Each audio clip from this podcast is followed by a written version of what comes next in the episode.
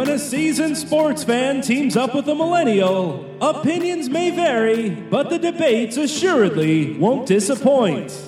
Check your sources. It's New Report, Old Report. Here's your hosts, John Lund and Al Renauto.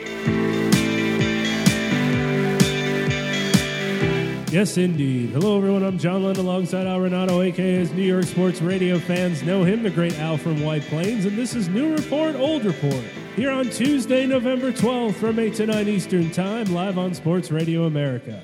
If you missed the live show, you can catch the replay all week, also at 8 p.m. Eastern Time, or find the show as bonus content under the Bridge Sports Podcast, which you can find by searching for the Bridge Sports Podcast on Apple Podcasts or Google Podcasts or Spotify or wherever you get your podcasts, as well as at londonbridge.com. If you want to interact with the show, you can text in a question, comment, or complaint to 929 274 3437. Or if you're brave enough, leave a voicemail with the same, and we'll play what you have to say on air again by calling 929 274 3437. This week, drama in college football, and not a great week to find the best teams in the NFL. Check your sources. We're off. Now, what would be the odds that that was happening again, that that was a new report? Was that a new report or an old report? That's what I'm asking. Is it a new report or an old report? Is that a new report? Or we don't know. Well, another exciting week in athletics. In many sports, the National Football League, we say on this show, nobody circles the wagons quite like them. The NBA continues to pick up steam in the early going. And now we've reached the point of the year where we can obsessively talk about college football because the Entertainment Tonight college football rankings first came out last week. They will be announced again Tuesday night with still more interest because of what happened this past Saturday. People will be glued to their TV sets, and that's exactly what this committee wants. They can say all they want about why team, what team is better here and why this team is better than this one, but really, they just want you to watch their program, and we'll get into all of that. But some excitement on Saturday, Al. Alabama, LSU, the Tigers finally knock off the Crimson Tide and their, I believe, eight straight games of not being able to beat Alabama and Nick Saban. Success for Ed Orgeron, success for Heisman candidate Mr. Burrow, success for all of Louisiana, as Coach O let us know after the game. It was exciting, and I, I thought the better team won. To be honest, I took LSU with the points. That doesn't mean anything on this show, as you know, when it comes to us picking games, but it was an impressive performance to see them actually be able to go out there, especially on the road, and get the win. Well, Johnny, it was a tremendous weekend of college football, uh, and not, not too bad the National Football League as well. But front and center uh, in Tuscaloosa for late Saturday afternoon, it, it wasn't an epic all-time classic game, but it was certainly everything you hoped it would be. It lived up to the hype. It was the two best teams in the SEC, uh, arguably the two best teams in the country, with all due respect to Ohio State. To put Ohio State in the mix and Clemson, certainly two of the best four teams in the country. But here's what was interesting about the game, in my mind. I really thought that LSU went in and flat out kicked their ass. They weren't a question of who were the better team. I thought they were the dominant team. Because let's take a look at what LSU did at Tuscaloosa. They went in and they went up and down the field with their Heisman Trophy candidate and, in all probability, their Heisman Trophy winning quarterback, Joe Burrow. And Alabama could never stop them. They never stopped them. A couple fourth and ones that they decided to punt on. One fourth and one they were going to convert, and they called for a delay of game. And then another short, fourth and one that I think they would have had the first down if they had gotten a replay from the other side when the little running back was falling forward with the ball looked like he stuck it over the yard marker, but they didn't have an angle there, so they wound up being short on that one. They went up and down the field the first half from beginning to end. They thoroughly dominated the Alabama defense. And then on the flip side, to make it a relatively competitive game. Let's look and see how Alabama scored. Their first touchdown was a mercurial punt return that turned it into a game. Their second touchdown was a bomb down the left sideline when Darryl Stingley, the late great Darryl Stingley's grandson, got caught looking at his own bench and took his eyes off their prize, one of their their prize, one of their many prize wide receivers, who blew right by him for a 60 plus yard touchdown pass to make it a game. And then their last touchdown, when the game was over and a two score game, for some reason, the same kid's up there playing bump and run with a minute and change to go for the 15 yard line and a two score lead. And he gets blown right by for an 85 yard touchdown. And they scored 15 seconds, and all of a sudden they have to recover an onside kick. It looked like a close game. LSU dominated that game.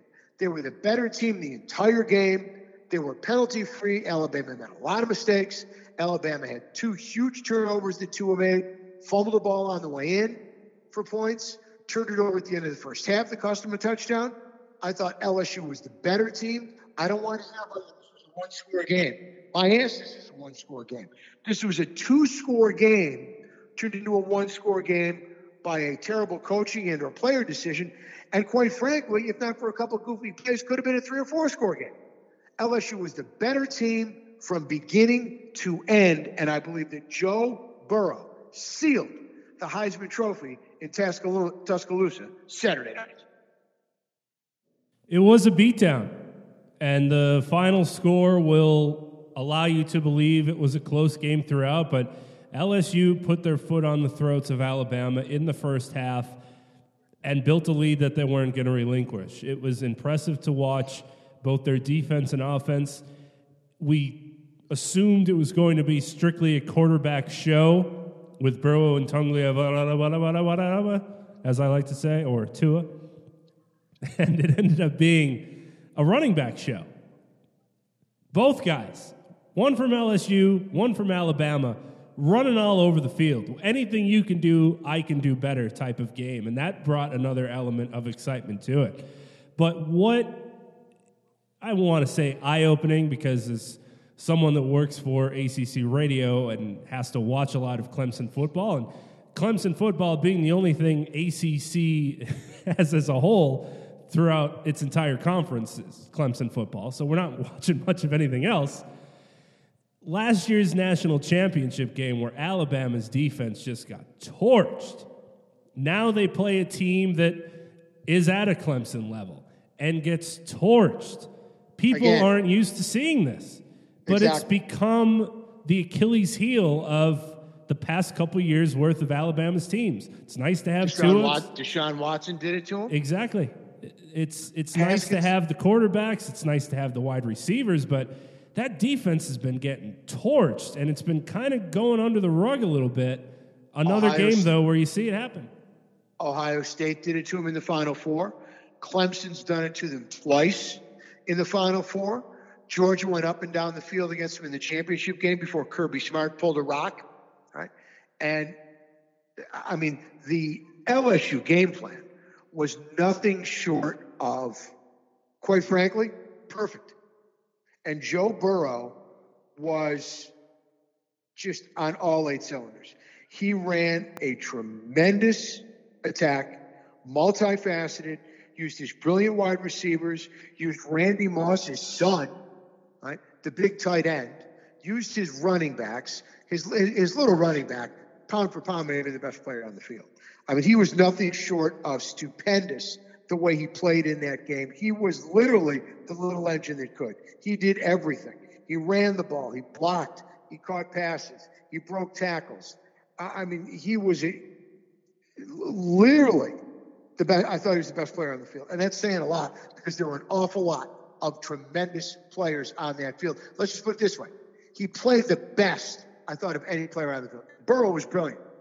Tua was excellent. Burrow was just about perfect. Made no mistakes, threw a couple balls into traffic that were caught, trusted his arm. He's got some real moxie. He ran the ball with authority, the fake quarterback draw, and then step back and throw the ball down the middle in the first possession when it was a one score game take him downfield, make it a two score game. Uh, when they had the second and short, instead you knew something was up, they get up to the line of scrimmage, they stop running clock, and they ran the play very quickly. So you knew he had something up his sleeve with that play. Boom, he rolls left, he's all alone, takes it down to the five yard line, and then the kid takes it on the next play. It was just the offensive schemes that they ran against the Alabama defense. They run a lot of tented news, as Gary Danielson likes to say, where they throw the ball between uh, you know 10 o'clock and 2 o'clock in, in terms of you, if you're looking at a, clock. They like, like like to use the middle of the field, and they just they they had Alabama in a quandary defensively. Everything they did worked, and, and it was it was such a beautifully designed game plan to watch. And I'm very happy for LSU. I'm happy for Coach O, who has finally gotten his chance uh, to be a coach of a quality program. He got screwed at USC when he had the interim job and did a terrific job. They passed him over for the full time job.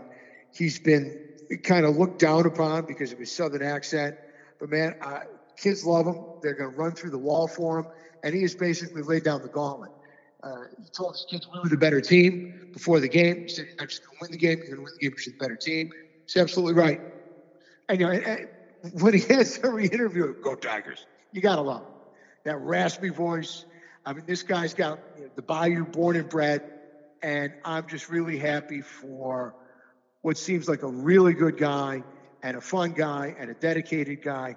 And those two players down on the field at the end of the game, Burrow and his little partner in crime, uh, literally tears in their eyes. It was, it, it makes, it, it's why we watch, is the best way I can describe. That's what we love about sports. That's why we love to watch it. That's why we love to talk about it. To see the maximum effort that those two guys put out there and the emotion they had at the end of the game about what they had accomplished. And your Burrow transferring from Ohio State and the running back uh, from Louisiana uh, you know, going back home and so excited about going back home with the W uh, for the hometown fans. I just thought it was a, a, a tremendous college football happening. It wasn't the greatest game of all time, but it was an event, and I thought it was a terrific college football event. Yeah, and so much for it being on at three o'clock and no one was going to watch it. it was a must see college football game, which I'm sure the higher ups involved with college football can appreciate it since it, it comes a couple weeks before uh, the season has more meaning and, and games mean more and you get into the conference championship play.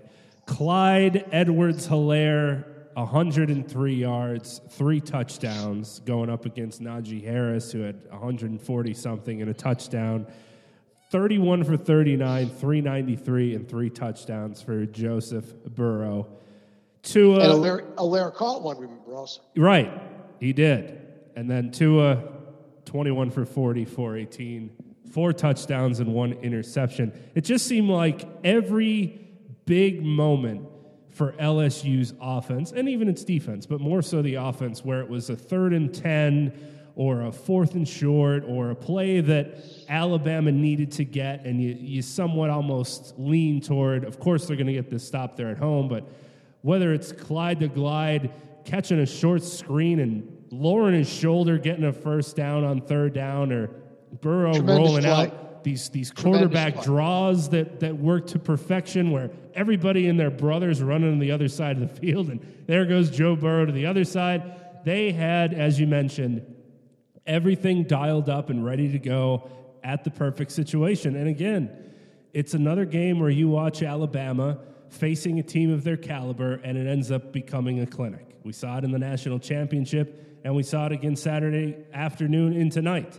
which leads us to now what the discussion will become Tuesday night into Wednesday and through the next several weeks is is that loss enough to knock Alabama out of the top four for let the college me ask you, play? Let me ask you a question before we get to any of this, because you're the young Turk and I am I, I am the old goner who for years wanted what I have. I wanted a four team playoff. I wanted it for years. I wanted it where the bowl games were the semifinals. I spoke to Mike Francesa about it 20 years ago. We said it would never happen. Cut up and out, Bulls never load. Bulls never load. Um, and my idea was for it to be integrated into the bowl games. I spoke to Mike Tranghese about it, the then commissioner of the Big East. He said, Al, we're working on it. Um, is four enough for you? It's not the end of the world. I don't need to get on a soapbox and scream for eight. I, I think it it gives you the feel that we've had in college football, different from other sports. When the BCS was involved and the computerized systems, you had to be the two best teams to get to the national championship. One of the most difficult things to achieve, just getting into the game, was that those years where there's multiple undefeated teams. It's it's by decimal points who's going to get in, and unfortunately, it's it's by algorithms and and ones and zeros, and not by what other people wanted. Uh, a populace being able to look at what was going on and say, "This is why this team should be in. This is why that team should be in." I've loved the college football playoff. I like the opportunity that the four best teams now get the chance to play it out on the field. Don't worry about the computer and what that has to say. Go out and show me something. And you have an opportunity to get hot. It's in a similar way to baseball. Not as similar, but hey, you play your two best games of the year when it matters. You pull a Nick Foles, lead your team to the Super Bowl, you're the national champions. And I think that adds an incredible element to it. If it goes to eight, it's not going to be the end of the world for me. It, it will be exciting but you run into problems now already, as we know. Who should get in? Do conference championships matter? It should be the, the power five teams and then throwing it. There's going to be arguments for it forever. But what you have to make sure you don't do is run into the problem. I don't want to say problem, but it, it's become one in, in some senses of what the NCAA tournament is now in college basketball where you've just continued to expand and continued to expand and continued to expand, and now the regular season pretty much means nothing. If the college football regular season pretty much means nothing, I, th- that's just not going to sit well with the sport. Exactly. That's why it needs to sit. If you have ace, 12 will claim that they have a rightful spot it's just going to continue. It'll be so now it's, it's just, uh, there's look, four or five teams that want to get in now. A field of 64, and there are always eight to 10 teams bitching and moaning. Yeah, why didn't we get in? It's obviously since been expanded. But when it was 64, you had eight to 10 teams screaming bloody murder. Four or six that were absolutely total and complete host jobs. So what are you going to have now? You are going to have, with eight, you're going to have four or five with a legit claim with their one loss or their two losses and saying, how, how, how are we not in this? How do you cut it off at eight? How do you leave us out? That's why four is perfect because I would rather have two or three left out if need be with one loss than too many getting in. Four is perfect. The season is everything in college football. I don't want a 16 game playoff. I don't want quarterfinals. Semifinals are perfect. Worst case scenario, you have one team on the outside looking in. Worst case scenario. That's what you may have this year. I don't know. It'll have to play out. Will it be Alabama? Will it be Oklahoma? Will it be Baylor? Will it be Ohio State? Will it be Minnesota? The way this is all set up, it looks like we have a real good possibility of having three undefeated teams. However, what's the surest bet of that? Clearly Clemson. Because no disrespect to you and your network, we know the ACC is in a downtime. And Clemson is clearly the class of that conference and at the top of the NCAA college football heap. No doubt about it. Defending national champs, wonderful team, great quarterback, tremendous coach, weapons galore.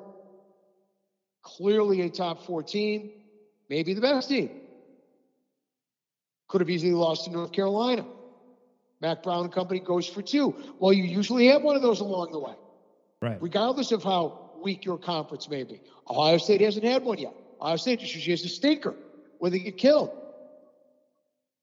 Oklahoma had one where they lost at K State, and they almost had another the other day when at Iowa State. Iowa State comes from behind, has a chance to tie it or win it when they go for two. They go for two, they don't make it. Oklahoma escapes and is still alive. Now, if Oklahoma beats undefeated Baylor twice, coming up in Waco, and then for the Big 12 title game, why is Oklahoma not in the mix? They certainly are. You got them in Bama. Bama loses at home to the best team in the country. Oklahoma loses on the road when they don't recover an onside kick, which they did recover and got a tough call, even though they were scored at will, scored on at will by Kansas State, a good Kansas State team, who ran it down their throat, got a big lead, and Oklahoma came back. Has Alabama done anything yet to belong in that Final Four? Not right now. Best thing Alabama's done is play a competitive game at home against LSU and lose. They haven't beaten anybody. Now they still got to play the Iron Bowl and a pretty good Auburn team with a freshman quarterback. But that's really it. That's going to be their signature win. That's really going to be it. Right. Alabama has to hope that things stay pretty much as they are. That Ohio State bats out. That means that they will have beaten or someone will have beaten Minnesota. That Clemson bats out. And that LSU bats out because that means they will have beaten, in all probability, Georgia in the SEC title game. The best thing that could happen for Alabama is for the three major undefeateds to stay undefeated and for Oklahoma to take out Baylor. Because then it's going to come down to Oklahoma, Alabama, and the Oregon Utah. And do we see Utah in the mix if they win that game? Absolutely not. Do we see Oregon in that mix if they win that game? Potentially, depending upon how well Oregon finishes. Oregon can't have any more of these games where they win 35 32 at the gun, 31 28 at the gun. Oregon's got to dominate some people down the stretch. Let's take a quick break to pay the bills. He's Al Renauto. I'm John Lund. We'll be right back with the new report, old report here on Sports Radio America. We welcome you back. I'm John Lund. He's Al Renauto, and this is the new report, old report. It will be exciting, and in those regards, for who wins the conference championship for the Power Fives, we mentioned now it being two, three, at most, say four teams that get discouraged that they didn't make the top four if you put it to eight and guarantee that the conference champion will be in for the Power Fives, and then you, you pick three wild cards, as they say. Now you're not only dealing with the overall we should get ins with the wild cards, you're dealing within conference teams then disappointed or screaming that they should get in, even if they, they don't win their conference championship. There could be even examples of that. Like for Alabama's instance, they're not going to get into the championship game for their con. Well, well let's, let's, what, what, what, if LSU loses to Georgia? Right. There, there, there is that example too. You'll, you'll just have so many people banging on the door every year. The committee has a hard enough time with four teams. If you bring like it into eight, it it's it's from who I think are the four best teams, along with combination of the quality of their season. Now, right now, if I'm going to tell you, I think the four best teams are undoubtedly, in no particular order, LSU, Ohio State, and Clemson are clearly the three best teams. They're all undefeated. LSU has had a juggernaut of a schedule, and they've beaten everybody at home, on the road. They've had some tough some tough tilts. You know, they Texas gave them a tough, tough game. Auburn gave them a tough, tough game. But remember, this is a schedule that, I mean, these aren't bumps in the road that they're facing. These are, you know, major hills. These are mountains that they are climbing. And so far, they've scaled them all. Ohio State, they battered everything in their wake so far. Absolutely obliterated everyone. What's the best team they've played? Wisconsin? I guess it would be, yeah. And they've really taken a turn, a downward turn, and have not played nearly as well uh, since the Ohio State beating. Now, Penn State, they were in the top four.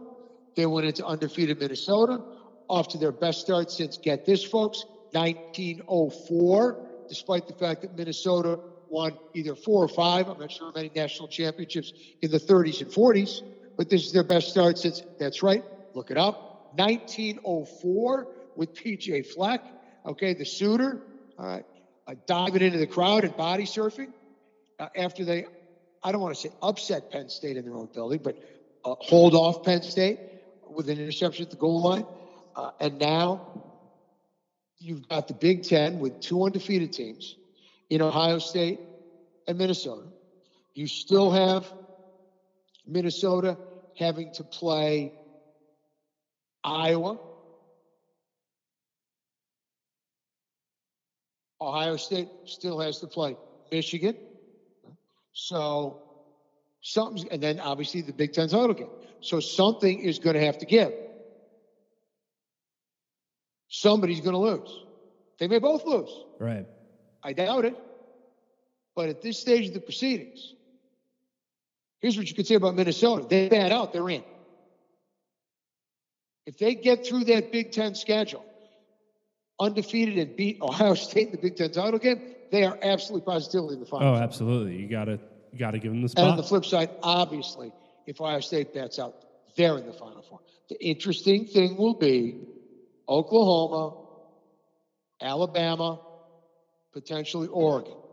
Or, throw a real monkey wrench into the plans, Baylor bats out, wins the Big 12, even though they've had some terrible wins, including the one this past week in a triple overtime against TCU. They beat West Virginia by a field goal. They've had some ugly wins. But if they finish their season with back to back wins against Oklahoma, one at home and one in the Big 12 title game, and they go undefeated, they will be very tough to keep out versus a one loss Alabama. Because they'll have won their conference and they will be undefeated. And Alabama's one loss will be at home. Who do I think the better team is? No doubt in my mind, I would make Alabama a minimum two touchdown favorite against Baylor, even if it was at Baylor. So I would have a hard time putting Baylor into my final four under that scenario. right. I think But they just, they would probably make it. I think what people need to do, and this is incredibly hard to do because when the college football rankings come out for the first time and then for the rest of those weeks until the final one, a lot of people view it as these are the four best teams in the country. But it's not that, that's not always the case. As it was for the first week. It's a television show. They want to drum up conversation, and we had a ton of it throughout Sports Talk Radio, as you know, on Wednesday and Thursday and Friday, and now again. Putting Clemson behind Penn State, and some people arguing that Penn State's a better football team than Clemson. oh, sweet Lord. I'm glad that that only lasted, what, three days before the real Penn State stood up? It- but it's stuff like that that they'll do and then be able to argue that wouldn't be the case if that was the last college football playoff ranking, Of course not. which Of is the not. frustrating thing about it. They leave, well, And you have to remember, understandably they're so. leaving themselves room for corrections. They're looking at the schedule. They're, you have to remember, they have to look at the schedule that's already happened. Penn State played a tougher schedule than Clemson. Penn State was undefeated. So was Clemson. Clemson had beaten no one and had almost lost against North Carolina. Could have easily lost against North Carolina. They dodged a bullet. Penn State did not have any of those hiccups. So I didn't have a huge problem with Penn State being ranked ahead of Clemson, not because I thought they were better than Clemson. They had had a better body of work than Clemson. They were undefeated, as was Clemson. And I'm grading on a curve. I've got a market correction coming. I know what's ahead. I can do this now to give Penn State credit for what they've done so far. I can make the argument they deserve to be there. And they can continue to back me up by them winning. But once they lose, well, then I'm fine. I get to plug Clemson right in there. Here is where, if Alabama gets in, see that this is what we're true searching, and you talk about it being a TV show, and which it is. The last thing we want to see, the last thing anybody who's a real football fan, regardless of who you root for, and let's take the uh, the favoritism and the subjectivity out of the entire equation. Let's take the LSU fans and the Alabama fans totally out of the mix. The last thing you want to see as a sports fan, a football fan, and a college football fan is number one LSU against number four Alabama. That will be the most difficult task of the entire situation for the committee to navigate. How will they get around it? If they have three undefeated teams, and we're a long, long, long way from that, it'll be very difficult for LSU to go undefeated. They still have a couple games left against quality competition because you know how tough the SEC is. You go out there, and you can lose to anybody, and certainly coming off of this game, an awful high. I shouldn't, I shouldn't use the term awful, but a, a huge high. You're ripe. I would say you're easy pickings, but you're ripe for Ole Miss. And then if you bat out, Georgia's a very good team. They're probably not at the level they've been the last couple of years. And they suffered some, some, some serious injuries over the weekend. And I don't think they're quite hitting out all eight cylinders as they have in the past. But their receiving corps is not nearly what it was the last few years. They you know, obviously lost guys to the NFL like Riley Ridley, etc. And the speedster that's in Kansas City. They lost their running backs to the NFL. They still have Swift, who's a fabulous player. But if you look at it from the perspective of what's ahead for LSU, it's still a tall task. But if they can pull it off, we see no reason why Clemson won't go undefeated. Tough road to hoe for Ohio State. But assuming they're in the mix, the team that still would be the fourth team would be Alabama because it's the team that can't win their conference. It's the team that can't go undefeated. So where do you put them? With those two strikes against them, against them, aren't they automatically number four? Well, sure they are. That's why we'd all rather see LSU against Oregon or LSU against Oklahoma. I don't want to see LSU Alabama again. Well, that's the tough was, part it, for the it was, committee It was a too. highly competitive game in Tuscaloosa. Alabama had their chance against LSU. They shouldn't get another chance against LSU. I don't Not think the, the committee round. wants that either, which is going to be the hard part for them. If I, I think this week's rankings is going to have Alabama in the top four. The AP top twenty-five has them in the top four. The coaches polls, all that, which don't matter as much as they once used to. They're going to be fourth. I think the committee puts them fourth because of the television show aspect of it and because of the outrage that will come from it and the discussion that will come from it as well. So, with them in the top four, and those, as we say, probably the four best teams in college football, I think down the road, the last week of the season, should things remain the same and no hiccups come to those top four teams, I mean, the committee's not going to like having to put LSU and Alabama up against each other. They won't. So They they're won't. going to have to come up with something. They won't do it. They won't do it. they'll either kick them out or they'll hope that something happens that could somehow bump down LSU to Well, here, here, here is their hope. Here's their hope under that scenario. In the perfect world for them, if nobody loses, LSU squeaks by Georgia in the SEC title game, Right. and it's given a fruitful. And in the meantime, Ohio State just obliterates everything in their wake. They demolish Michigan by 50. They leave no stone unturned. They take no prisoners the rest of the season.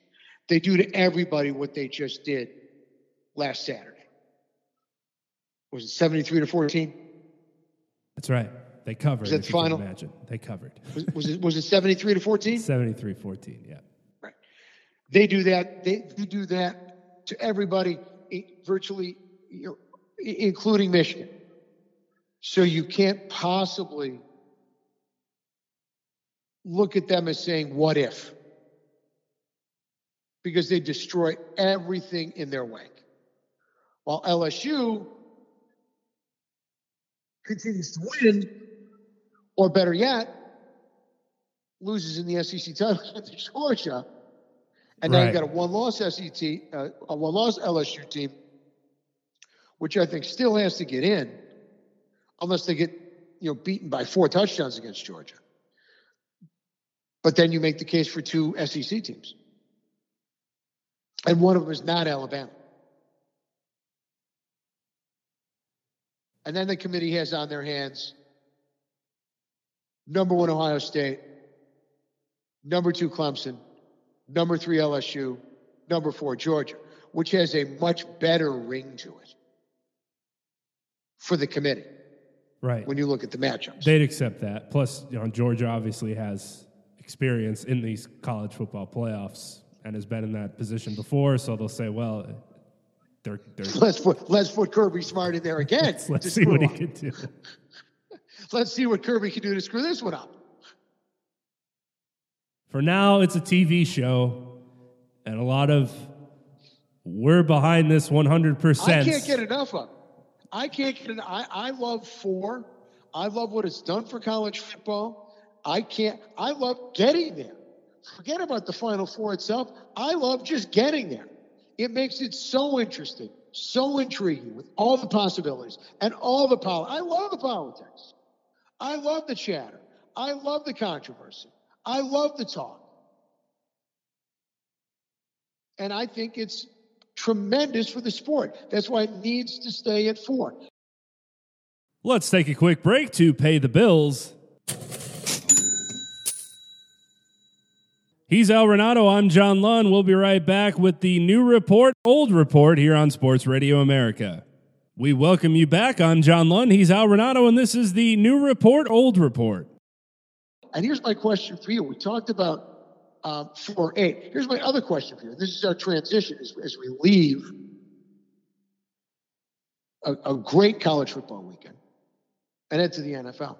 If I said to my partner, John Tiny Lund, you could sit down for the next four hours and watch a great NFL regular season game or a great NCAA college football regular season game, both with either a Final Four spot or a playoff spot, you know, on the line.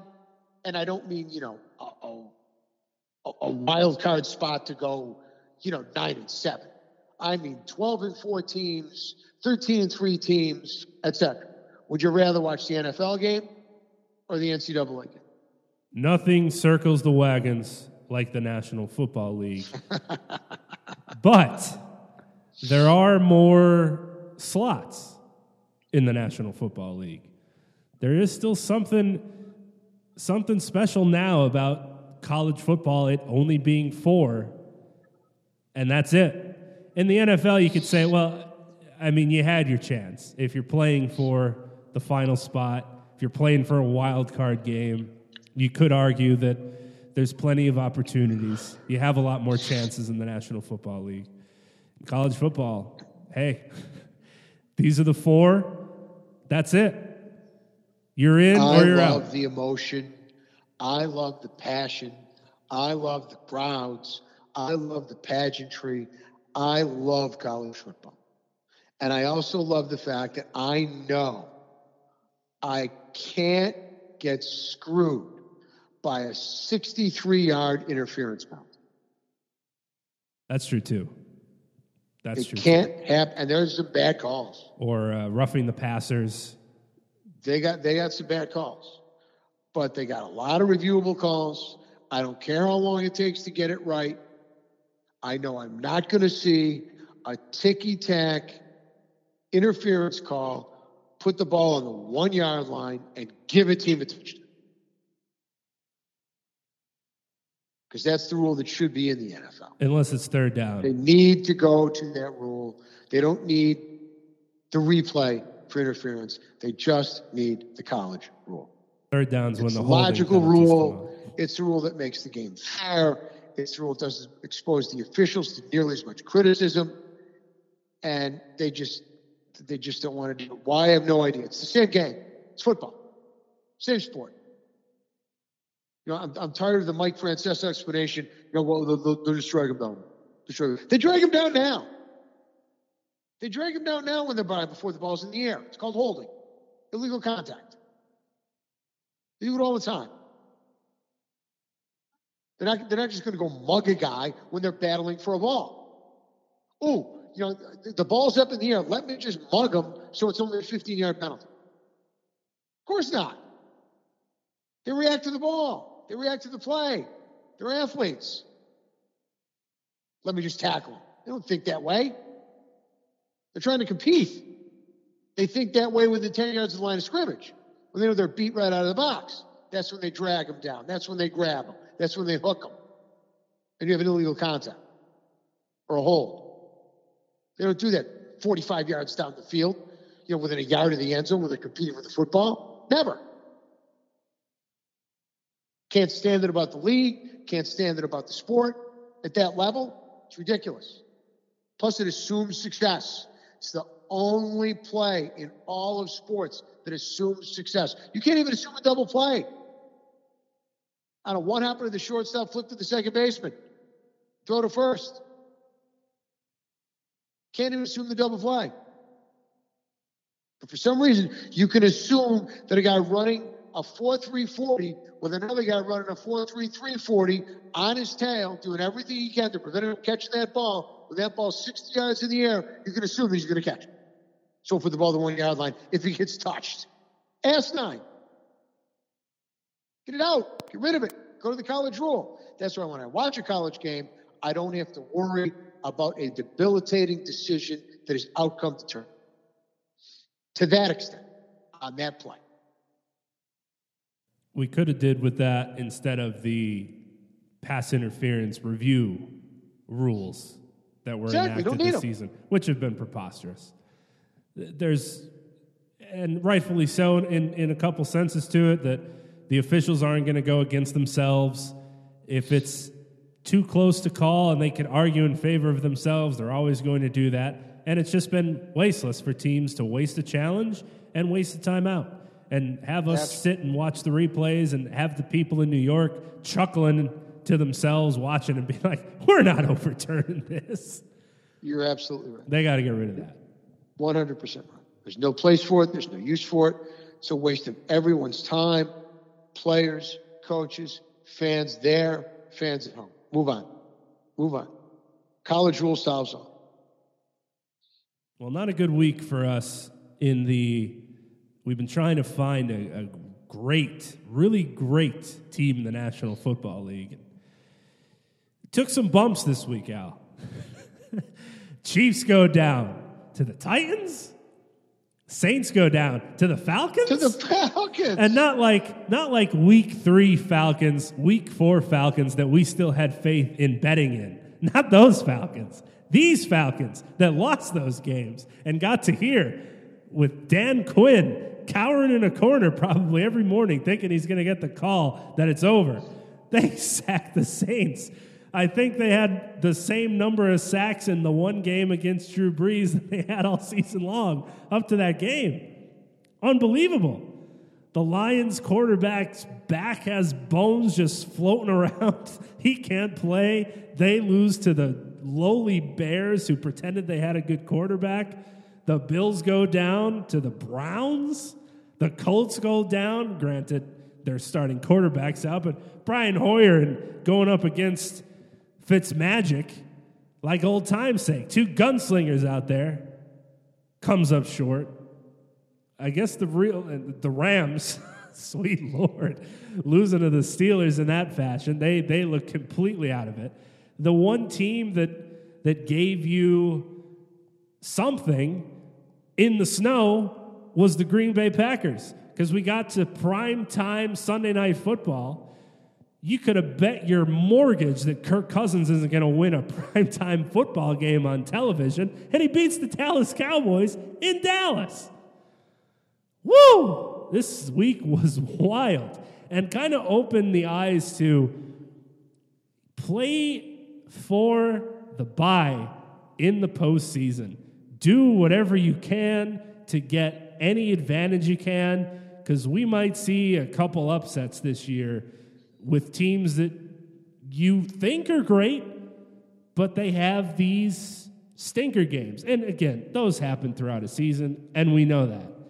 But they've been there's been a little bit more consistency to them this year. I think the postseason isn't going to be as much of a cakewalk maybe as we've seen in the past. But the team that really did it for me this week aside from the Seattle Seahawks, which could end up being the answer later tonight as we record.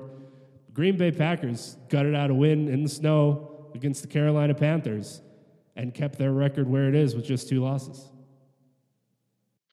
In a incredibly beautiful setting. In this setting we all want to see. We want to see snow in Green Bay. We don't, we don't want to see 10 feet of snow. We want to see exactly what was. I don't. I don't need to see 20 below. That was perfect. Conditions looked very playable. Probably about, I'm guessing 25, 28 degrees. Cold enough to snow, but you know, I, I didn't have to see Tom Coughlin's face totally chapped and pink and red and worry whether or not he's going to survive the game on the sidelines. It looked relatively comfortable for the players the snow falling, the field with a slight coverage, and a, a play, you know, at the goal line to end the game. Where since you've got one play left, you can do whatever you want. You can run it, you can throw it, because barring a penalty, it's going to be the last play of the game. They decided to run it. I didn't have a huge problem with the call. They gave it to the best player on the team. They gave it to the best player, arguably this side of uh, Aaron Rodgers, the best player on the field, and, and an MVP candidate. So I had no problem with the call, no problem with the play. And they just came up a little bit short. They would also obviously have had a two point conversion. Uh, the bigger problem I had was Green Bay at the end of the first half not kicking the field goal to go up by two scores. Because after they had that many shots at it, I'm like, you know what? I'm, I'm taking, I'm, I'm getting the points. I'm getting the points because I'm going to go back on the field the second half and take the football. So I'm going to take these three points right now because they're free. Not three, they're free. So I am taking them and running like a thief in the night. Instead, they ran the ball up the gut. Uh, you know, from the one, they lost a couple yards and they went in with no points. But nice bounce back victory for them against a, a pretty gutsy Carolina squad, as we all know, without Cam Newton. And uh, this kid's done a really nice job, not drafted, free agents. Uh, McCaffrey is clearly one of the best players in the league, top three, uh, top four MVP candidate. I'd have him right now. Uh, I would have him third behind Russell Wilson uh, and Lamar Jackson, and I would have uh, Watson fourth. That would be my top four right now. Uh, regardless of where you put him, he's a, a tremendous young player, and you don't want to say he's the best back in football because everybody wants to rave about, uh, you know, the, the, Dallas kid who did nothing this this Sunday night. McCaffrey is certainly the most productive. Let's put it that way. If not the best, certainly the most productive in terms of yards from scrimmage, running yards from scrimmage, catching it, touchdowns. Uh, much better season than Elliott. I love loved him in college, and he outplayed Elliott last night. I love the Minnesota kid. I think Dalvin Cook is a fabulous player. I think he's the difference with this Minnesota team. But I, I think right now you would have to call McCaffrey certainly the most productive running back uh, in the National Football League. Last thing from us is it at this point New England, your Ravens, and everybody else in the AFC than the Packers, the Saints, and the winner of the 49ers Seahawks game and everybody else in the NFC? Uh, no, uh, I I put in the NFC. I as much as I and I do detest saying it, but because of the arrival of uh, of young Mr. Cook and the sudden consistency of the much maligned, especially by me, Kirk Cousins, I think you have Minnesota right in the mix with all those teams. You can't tell me that the Niners are better than Minnesota, or that Seattle's better than Minnesota, or that New Orleans, after getting pasted by the hapless Falcons, is better than Minnesota. Uh, I think there are a group of teams in the NFC that are all relatively on par with each other, without a doubt. I do believe in the AFC that right now there are two teams that are head and shoulders above everybody else. Uh, I've taken Kansas City off the top line. You can't lose that game yesterday because that game was won. You had the game won. Couldn't put the game away. You can't can't lose that game to the former Miami quarterback. Can't do it. Sorry. He's playing well. Happy he's found a new home. But at you 29-20, you got to put that game away. You know, Kansas City is showing. We know they can beat anybody. They're starting to show. They're starting to show us they can lose to anybody. That is a terrible loss. It probably kills any chance they have for home field. And I don't know how you get around saying that uh, the Patriots, as much as we hate to say it, and the Ravens, as much as I love to say it, in what would normally be a trap game for the Ravens. Maybe not lose it, but coming out flat, getting a battle for 45, 50, 54 minutes, and then either having to pull the rabbit out ahead at the end or just finish the game. Instead, they just come out and completely destroy the Bengals with two more defensive touchdowns, another brilliant effort from Lamar Jackson. Again, it's the Bengals. But those are the kind of games where you've got to get out the can of whoop ass and leave no doubt. And that's what the Ravens have done, with the exception of the Browns game. And the Browns obviously not an awful football team, as they proved Sunday by beating the Bills. They're just a team that's got talent and has played off. Big difference. They have beaten up some terrible football teams to the point where you don't even have to play the second half. That kind of aggression, that kind of dominance puts a swagger on you. The way you walk, the way you move, your attitude, and the Ravens are playing with attitude. Al, it's always a pleasure. We'll do it again next week. Folks, enjoy the NCAA show. For my partner, the great John Tiny Lund, I am Al Renauto, aka Al from White Plains. Have a great sports weekend. We'll be back next Monday night, 8 p.m. Eastern Time here on Sports Radio America. You can listen at sportsradioamerica.com and interact with the show there as well, or find us on the TuneIn app by searching for Sports Radio America. You can also follow John Lund under the same handle on Twitter at London Bridge. Thanks again for listening.